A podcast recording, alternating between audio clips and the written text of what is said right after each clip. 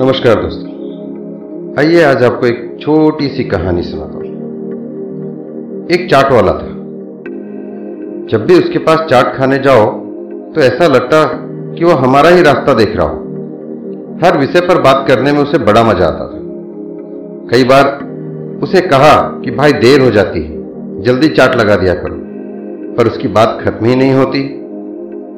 एक दिन अचानक उसके साथ मेरी कर्म और भाग्य पर बात शुरू हो गई। तकदीर और तदबीर की बात सुन मैंने सोचा कि चलो आज उसकी फिलॉसफी भी देख ही लेते हैं। मैंने उससे एक सवाल पूछ लिया।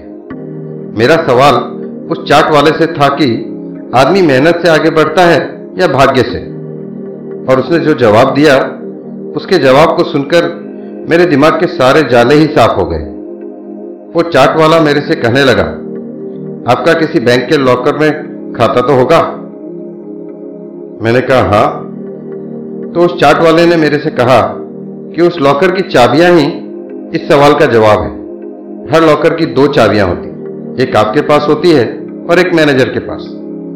आपके पास जो चाबी है, वह है परिश्रम और मैनेजर के पास वाली चाबी भाग्य है।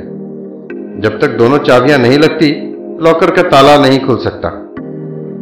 आप कर्मयोगी पुरुष हैं और मैनेजर भगवान। आपको अपनी चाबी भी लगाते रहना चाहिए। पता नहीं ऊपर वाला कब अपनी चाबी लगा दे। कहीं ऐसा ना हो कि भगवान अपनी भाग्य वाली चाबी लगा रहे हो और हम अपनी परिश्रम वाली चाबी न लगा पाए और ताला खुलने से रह जाए। दोस्तों, बात तो बड़ी छोटी सी थी, लेकिन मन को लग गई। आपको अगर अच्छी लगे तो लाइक सब्सक्राइब और शेयर कर दें। धन्यवाद।